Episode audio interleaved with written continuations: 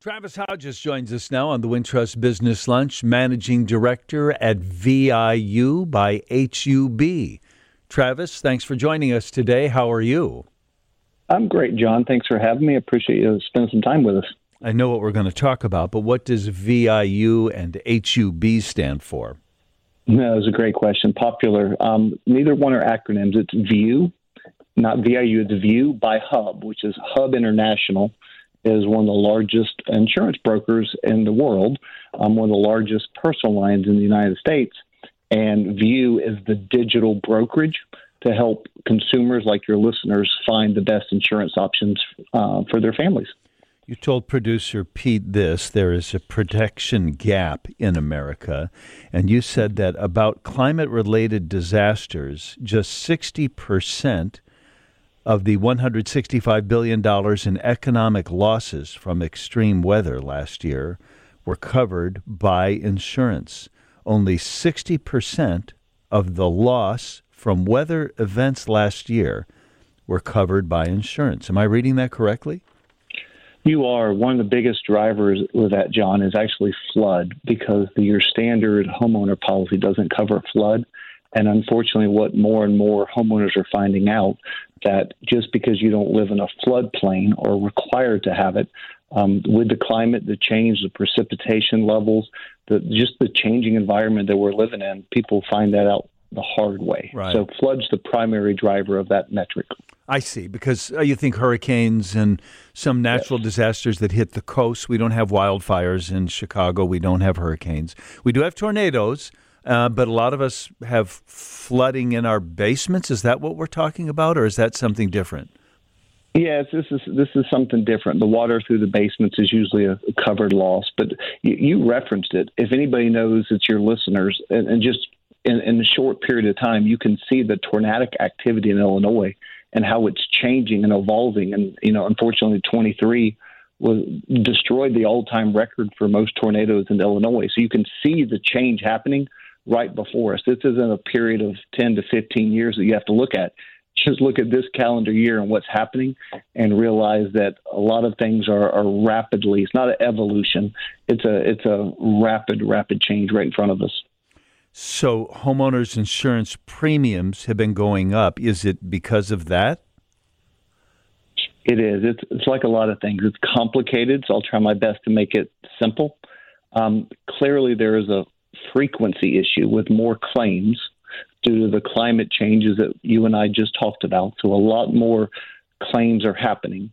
Then the severity of those claims are also skyrocketing. When you, when you think about supply chain issues that are well documented, the inflation with labor rates. So if I if I pay somebody to come repair my house, where two years ago it might have been a thousand dollars, now it's going to be fifteen hundred dollars.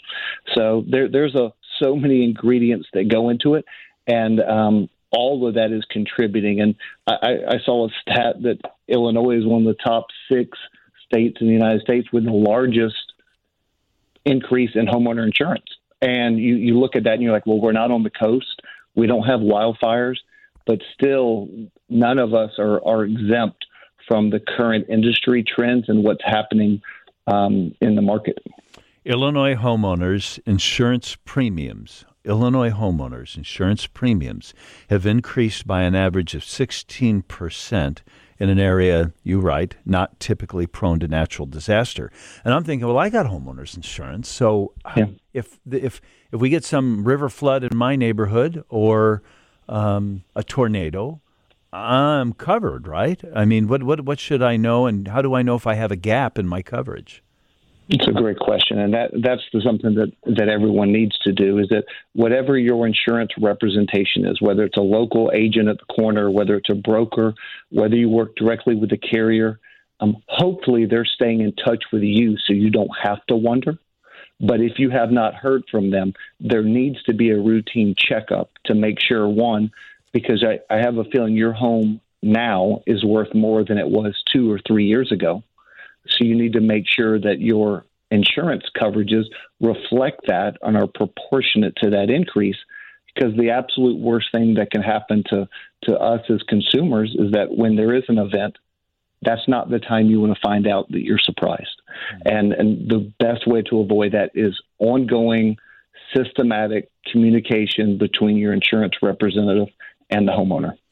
So you guys are headquartered in Chicago. Uh, is this a pitch to call you for insurance, or just whoever I'm dealing with? Are you telling me to cross shop different policies? What's what's the message here, Travis? Yeah, it's a, it's a little bit of both. I, I I think you know there are 200 companies in the state of Illinois that offer homeowner insurance. At any given point, um, if you're a value shopper and you want to find the lowest price, there are independent agents, there are brokers like us that can help you find that best value. If you're with a carrier that you trust and have been for a while, that's terrific. Whoever that representative is, it's just being an informed shopper, knowing that everything is, is volatile. It's just knowledge is power. And in this environment, um, we need to be more knowledgeable as consumers, but there's also the, the responsibility of the insurance professional. You, you, you touched on it, John, about the insurance gap. A lot of that insurance gap that that that was driven by the industry trying to make things a little bit easier, a little bit faster, and sometimes it's it's um, a trade off with value and quality compromised by speed. Mm-hmm. And I think the goal is to to not not compromise one or the other. We can have both. Travis Hodges is the managing director at VIU by Hub, VIU by BY Hub.com is the website, VIU by Hub.com. Travis, this is a heads up. I appreciate the information. Thanks for your time today. Appreciate your show. Thanks for the time, John. Okay, another AI concern for you. On the Wintrust Business Lunch, Philip Weiss, president of Seyfarth at Work. I said concern because a lot of the problems, quote unquote, we have, Philip, with artificial intelligence are are are, uh, are sort of dual-edged swords. I mean, we're concerned with AI because it's so valuable. Uh, the the question is, you know, when does the um, problem outweigh the value in some of these propositions? You agree with me on that? Absolutely, John. I mean that that is the analysis that a lot of our clients are making. Uh, they realize and in many cases welcome the fact that AI and these chatbots that can help you create documents of various sources, sorts, for example, are here are here to stay. Uh, so that, that's just a fact, inescapably so. The issue is without uh, proper planning and proper application, uh, the use of AI can really run amok. And our clients are really focused on this in the last week or so because of a new story you may have seen or even talked about related to a new law in a city in southern Brazil, a city of over a million people, where one of the council members in that city used a chat GPT to write the law. He told nobody, none of his fellow council people that he had done so, and they voted this bill into law without knowing that it had not been drafted by a human being. Uh, he made some changes, but ultimately and, and fundamentally, it was AI generated. What a lot about, of our clients. So go ahead, go ahead, John. Well, sorry. Uh, keep going because I, um, is that a problem in necessarily that the bot wrote the law? Well, it, that's a really good question because the the bot uh, drafted law was very much like other laws of its kind dealing with uh, charging for water meters in certain cases. So, pretty benign topic. Uh, the interesting thing is, uh, because the law sort of failed the test of anybody noticing its source or any uh, irregularities, has led our clients to think, well, how many of our internal policies, basically the laws of the road for companies, can similarly be created by AI, therefore saving us a lot of human work hours or fees for external consultants. And it's a little bit of a different animal because when you talk about either complex laws or internal policies, there's many more unique aspects that you have to take into account. Plus, there's the risks that we all have read about, or at least some of us have. Uh, in New York, a few months ago, a couple of lawyers were sanctioned because they submitted a legal brief, John, where a number of cases were entirely fictitious, basically hallucinations, as they're called, right. because they relied on AI to write the entire brief for them. So it's this over reliance piece that really creates the risks. That's interesting. So when they said, "Okay, give me some reference cases," the uh, ChatGPT created fictional cases that would maybe support their case, but did not in fact exist. That's a problem. But if you're asking a computer to write a law that has something to do with meter readings, and a human being re- is is this what we want? As long as a human being reads it, it's okay then? Or are you saying that we should never use ChatGPT for these kinds of situations? Yeah, so it's a little bit of a before and after management, John. Uh, and obviously, the chatbots continue to improve. So, not to say those mistakes would have been repeated, but the reality is when you're working on a corporate, a company policy, you want to make sure that your input, your requests, are really carefully conceived. So you avoid this what they call AI bias. And we've had clients where um, they came to us after the fact. New clients came to us because they put in a request that w- focused on what's illegal at work. And so, of course, the chatbot gave them a policy all about illegal activities when, in fact, a good policy should focus on what is inappropriate, what's risky. You got to stop it long before it's illegal, frankly, if you're the workplace. That's that issue of putting in the wrong input. Mm. Another very quick case uh, restaurant company came to us because they had a lot of very young employees, many who were not proficient in English, and they asked for a statement on equal employment. And it came back from the chat the chatbot with all this talk about being kind to other people, thinking that's what maybe kids understand. That's not the kind of language that really should be the mainstay of an equal employment policy or statement. So a lot of examples of pre-management and as you said, post review by someone who really understands policies. I never understand why instructions to products I buy are in bad English. And maybe it's a computer that did it Maybe it's somebody, a third party, or the company itself in India or Vietnam, and they don't speak good English. But just go to a junior college and get the language teacher who is bilingual and ask them to review it or write it. I, I, I cannot understand why something that simple. You bought a product, you've made the investment, you've figured out how to deliver to a consumer, and then you don't have 10 minutes to ask somebody how to write the instructions. That makes me crazy. You you are so right. Uh, in fact, there's a cottage industry of companies, John. Their entire purpose is to rewrite the instructions that other companies have created or had created for them because they are so faulty. And you know, AI can absolutely be a time saver. It can absolutely help whether it's a policy or an instruction, but you also need the AH, which is the actual human, not just the AI, to understand the inputs to make sure they're not overbroad or overly limited, and no. to review carefully as well. Is that a thing? Do we call us AHs now, Philip? Uh, you just used that. I've never heard that before. Well, you know, it's a term that, that I and we use talking to some of our clients just to make sure they understand it's a partnership. I mean, it's it's four letters, and they need to all be working in sync. Uh, just like in factories where you have robots and then you have humans next to them, you, you do want to have that oversight and that collaboration, so to speak. Philip Weiss is the president of Seyfarth at Work, S E Y F A R T H, seyfarthatwork.com. Thank you, Philip. Thanks for having me, John. Dennis Rodkin in our studio to talk a little bit about the real estate side of things. He's the senior reporter covering residential real estate for Crain's Chicago Business. Happy holidays. Thanks, John. Same to you. Does the real estate market dry up at Christmas? You know, it didn't for the years, what would that be, 20, 21, 22 during the housing boom.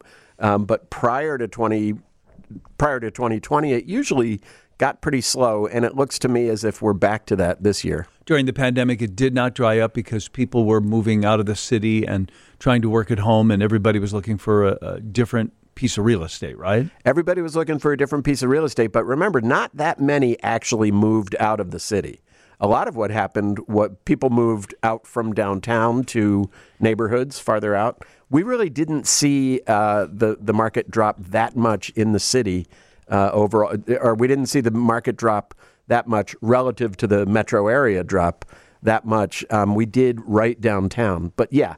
Yeah, at that time, everybody was juiced by very low interest rates right, and by the right. need You know, we both need offices. We need a room for the kids to do school in, whatever it is. I need, we need more space for our household, and we may also want to get out to the suburbs, uh, get out to a bigger yard, that kind of thing, because we're going to be working out Yeah. at home as well. I wonder if in 2020 and 2021, if interest rates were 7%, if we would have had that exodus, if Yeah. people would have felt so compelled to still, they're not coming downtown to work. I wonder if they would have bit the bullet or maybe, um, probably less so, right? That's an interesting thought game. I wonder if if buying costs had been far higher at that time. I guess what we would have done was invest money in. I want to fix up the place I have. I want to finish my garage into a kid's classroom or something like that. Um, I wonder that would. That's an interesting question. I, of course, there's no uh, fact based answer. Um, and we did do a lot of that fixing up as well. That's I true. mean, people who didn't move did. I remember uh, seeing people exercising in the driveway and near right. the rec center near my house. There were yoga classes out on sort of a piece of the parking lot. But what's the condo market like in Chicago? Well, it's interesting. I just I don't think we have it because it hasn't posted yet. I just wrote one this morning um, about it. There was a five and five point two million dollar sale over here on Oak Street. Um, the the high the far upper end of the real estate market, not just condos but houses. Um, we've seen 33 sales so far this year at five million dollars or more. That's compared to 63 at the same time last year. Oh, really? Down by approximately half, from 63 to 33. Um, what we've seen sold so far this year is also fewer than what we saw in 2021. Um, that's a bigger drop than the overall market. Homes at all prices are down about 20% this year for, in sales from same time last year. You're talking about the city of Chicago? Metro, the metro area. And so that condo sor- or that high end story, that's not a story of people leaving the city. Uh, we've seen uh, there are as many sales. Uh, how do I say this without? I said it in the story. The drop in the city has been the same as the drop overall. So we're not seeing people flee downtown Chicago. We're seeing high end people not buy, whether it's in downtown Chicago or Winnetka or wherever else. I thought you were going to say 30 sales over 5 million was a big number, but that's half of what it was last year. It's about half, yeah. 33 so far this year and 63 not only so far in 2022, but at the end of 2022. Nothing else sold in latter the latter half of December last year. well, that's year. why Brenda and I are just going to rent our Winnetka mansion for $43,500 a month. You guys would look great in this. You need sort of No, a creamy is- white suit. so this you can a- do the whole Gatsby This thing. This is our house. We are renting oh, it out. you're renting it out. I didn't I, see. I didn't know who the owners were. You didn't know that I own the I'll read from your story now, an Art Deco era mansion in Winnetka filled with features like a blue lacquer room, a sweeping staircase suited for making the most glamorous entrance, and a four car garage set up like a gallery for showcasing one's fine automobiles.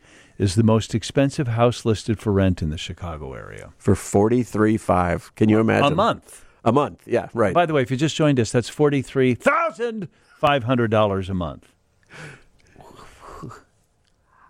I don't understand that. Who's Well, I think- forty-three k a month that then isn't going to buy a house.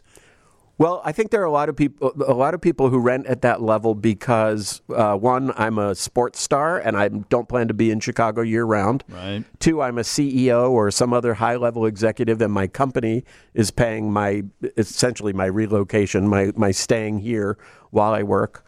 Uh, or I have most of my assets, most of my real estate is in Vail, in Palm Beach, that sort of thing, and I just don't feel the need to own a property in Chicago. I may only be here for a few months, rent it for a year, use it only a little bit, and then move on. It's a surprise to me too, but but having covered this over the years, I know. I mean, especially there was a period when the athletes who were had been buying big mansions on the North Shore because both the Bears and the Bulls were practicing out in that direction. Um, there was a period where they all started renting because our market was performing so badly. You might remember we might have talked about this on your show. I had a long talk with Nazr Mohammed, who was on the Bulls at the time, who said, "Yeah, our financial advisors are now telling us in Chicago you should rent." That was uh, you know 2015 ish. Because there wasn't going to be the appreciation. It wasn't Right. a good asset. Right, and there still isn't. We we still see uh, far less appreciation in Chicago than in most cities. Funny thing though, because the people we're talking about are 27 years old. Right. Probably didn't have a history. I mean, because they're so young as homeowners of owning big properties. What I'm saying is that even though you're making millions of dollars a year, you're on the road half the season. Right. I mean, I don't understand why you would buy a five million dollar house, buy a five hundred thousand dollar house. You know, put a big screen TV in there and enjoy life. I, I don't know. That doesn't make any sense. There have been a few of them, but but there's also the idea that I need to build a trophy. I mean, you know, the great example is Michael Jordan, who built a giant trophy house near where the Bulls practiced in Highland Park, near where the Bulls practiced in uh, Deerfield at the Berto Center, and then um, his family uh, structure changed. He ends up retiring from the Bulls, and the house has been for sale. I can't remember now. Is it 11 years? It's it's not occupied right now. I don't know whether it's occupied, but it is for sale. well, it's been for sale for a very long. Yeah. and it had a mold problem for a while, as I recall. I don't know about a mold problem. Now, maybe I'm making that up, but I don't think I am. I thought that at one point that was one of the problems with that property, I- and the fact that maybe 23 isn't your favorite number, and I believe that's welded into the iron gate out front. It is. I wrote a story earlier this year, early this year, about maybe 23 would get his house sold in 23. oh, nice. That hasn't happened. Well, it's not over yet. I wonder if he's going to have a sale. Didn't they do some creative pricing about it? Like it was like 23 and 45 and something It's else. still, I'd have to uh, write down the numbers, but it's 14 point something something. It's like, I think it's 14.885 million. When you add up the numerals, it comes to 23. Got it. But that's been true for years. They cut the price to that from about 28 million, and it still hasn't moved. I wanted to ask you about a couple of other issues. The Hinsdale Preservation Board is a story you wrote about. And you also wrote this story. It's just an interesting headline, and we'll get to it in a little bit. Black buyers, small down payments, both symptom and cause of wealth gap. Dennis Rodkin's in our studio from Crain's talking about the Chicago real estate scene.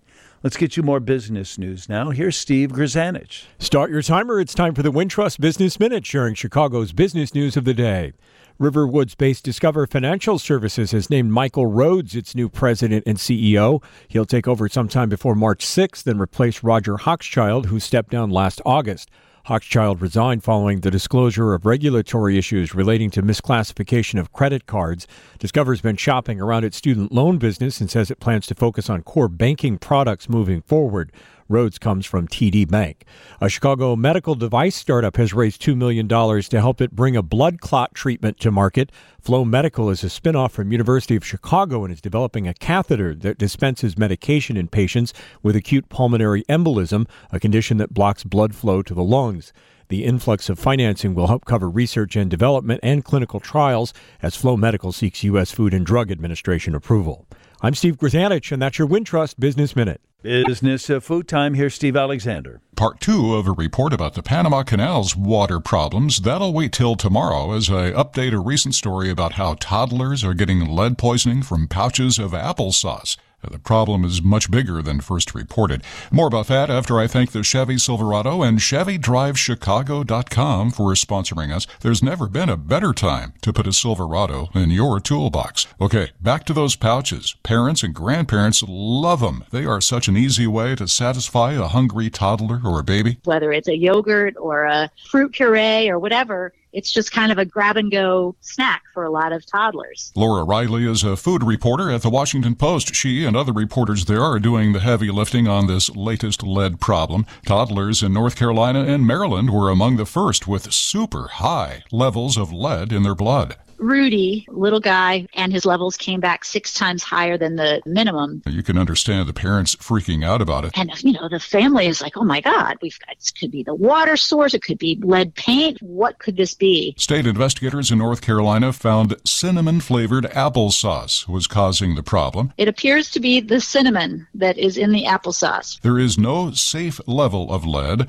but acceptable levels have been established. and North Carolina, investigators found some of the pouches contained 500 times the acceptable level of lead. What that means is that this cinnamon is very, very lead polluted because you don't use a lot of cinnamon. The company that sells the cinnamon applesauce pouches, Wanabana, has recalled them. Wanabana says the cinnamon comes from a company in Ecuador. That company in Ecuador says it typically imports the cinnamon from countries in Asia. Here in the States, we import a lot of the spices that we consume, and there are very few checks on their safety. A week ago, the FDA said it had received reports of 64 kids under the age of six who had suffered adverse events linked to the tainted cinnamon applesauce pouches. But the Post did its own survey and found at least 118 cases in 31 states, and more are expected as word gets out and more testing is done. WashingtonPost.com is where you can read more about the pouch problem. And by the way, both Illinois Illinois Senator Tammy Duckworth and Illinois Congressman Raja Krishnamoorthi are calling for the FDA to step up its oversight of lead and other heavy metals in our baby food. On the food calendar, it's National Ambrosia Day and National Gingerbread House Day. I'm Steve Alexander. That's the business of food on 720 WGN. Talking to Dennis Rodkin, who writes about real estate at Crain's Chicago Business, chicagobusiness.com to follow his stories. The Hinsdale Preservation Board is fighting with some folks in Hinsdale over what, Dennis? Over whether a house can be torn down and replaced with a new one. This is so Hinsdale, I've called it so many things the epicenter of teardowns, the poster child of teardowns. In 30 years, uh, or for 30 years, Hinsdale's been really where the most teardowns happen. Um, understandable because it's a beautiful place with a nice hilly landscape, older historical homes sometimes feel outdated, and I've got the money to build something nice, so I take that one down. Uh, there have been several attempts to slow that tide. And last week, we saw kind of a, a, conflict erupt. There is a couple who bought a property, a 1937 house, for about for over two million dollars, filed with the Historic Preservation Commission. You need two approvals from the Historic Preservation Commission. To tear down the old house is one approval, and to build the new house right. is another. You don't need their approval, you just need them to vote. Whether if they vote no, you can still build, but you have to go to the Historic Preservation Commission. So, what happened last week is the head of the Historic Preservation Commission refused to allow a vote. He just said, We're not voting on it which delays the project. Um, I spoke to him, and he said he said this house absolutely can't be built in our historic district. It looks pretty modern. It's not. It's not like super hard cold modern, but it doesn't look like the historical houses, and so he simply refused to call it to a vote uh, last Wednesday. So I've talked to the builder. Um, the homeowners wouldn't talk to me, but the builder said, you know, he didn't follow the rules of public meetings they need to come to a vote. They didn't. So it's likely they've gone to the city attorney and others. It's likely that um, city officials sort of push the Historic Preservation Commission to go ahead and vote. And again, even if the Preservation Commission votes no, you can't build this, you can still build it. The Preservation Commission is just advisory. So, really, what this comes down to is not that he phrased it this way, but uh, it's essentially a stall tactic in some neighborhoods you do see a house that doesn't seem to match the existing oh, yeah. neighborhood. And I don't know that it's an eyesore, but it does stand out. But it's somebody else's money and it's it's it's not a bad house, it's just not a consistent house. So who do you think should win in that argument? Well, because I'm going to be covering this story again and again and again, I'm not going to say who whether I think somebody should win. I think the problem uh, for Hinsdale is, as you say, you know, people, it's my money. I should be allowed to build. They've really tried hard to balance property rights versus the love of those historical homes and yeah. and it's not individual homes so much as that historical streetscape with the brick tree uh, brick streets and the big trees and the nice old houses they're trying to balance they've they've had a very hard time um, I, I, can't remember I think it's between uh, 2000 and, two, and 2020, something like one out of five homes in Hinsdale was replaced. That's a lot. And, wow. Yeah, and so if you if and you those are nice homes, a lot of them. I mean, the one they're going to tear down is eighty five hundred square feet. It is. Um, it's got old plumbing. It's got old climate yeah. systems. And get um, rid of it. Generally, people with this level of money want their own design want something that suits their lifestyle. All right, but you know what I wonder sometimes is when you are that family, now you've built the house. I saw this in an old neighborhood that we used to live in, and you have your fabulous but kind of weird house for the block.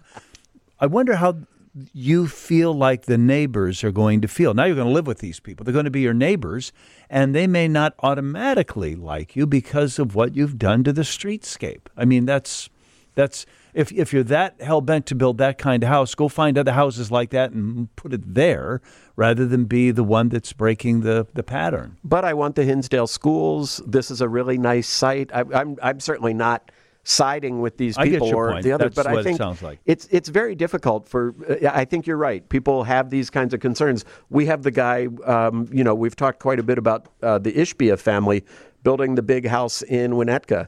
They already have neighbors saying, you know, you're not welcome here, and they've said, you know, we're just like everybody else. We're building a gigantic house, and it, it we're just like everybody else. Yeah, period. With we're four lots on the lake. yeah. yeah. And I think that it's a difficult question. It's a, um, it, once again, it's a balance of my property rights and the sort of community property, which is not legally held, which is the streetscape, the history, the layers. That's a Hinsdale issue. You can read about it at chicagobusiness.com, and you'll also find a story that we'll talk about next time. Black buyers' small down payments, both symptom and cause of wealth gap. Another important and fascinating story when you click on chicagobusiness.com. Dennis, come back and see us again. Happy holidays in the meantime. Thanks, John. I will, and the same to you.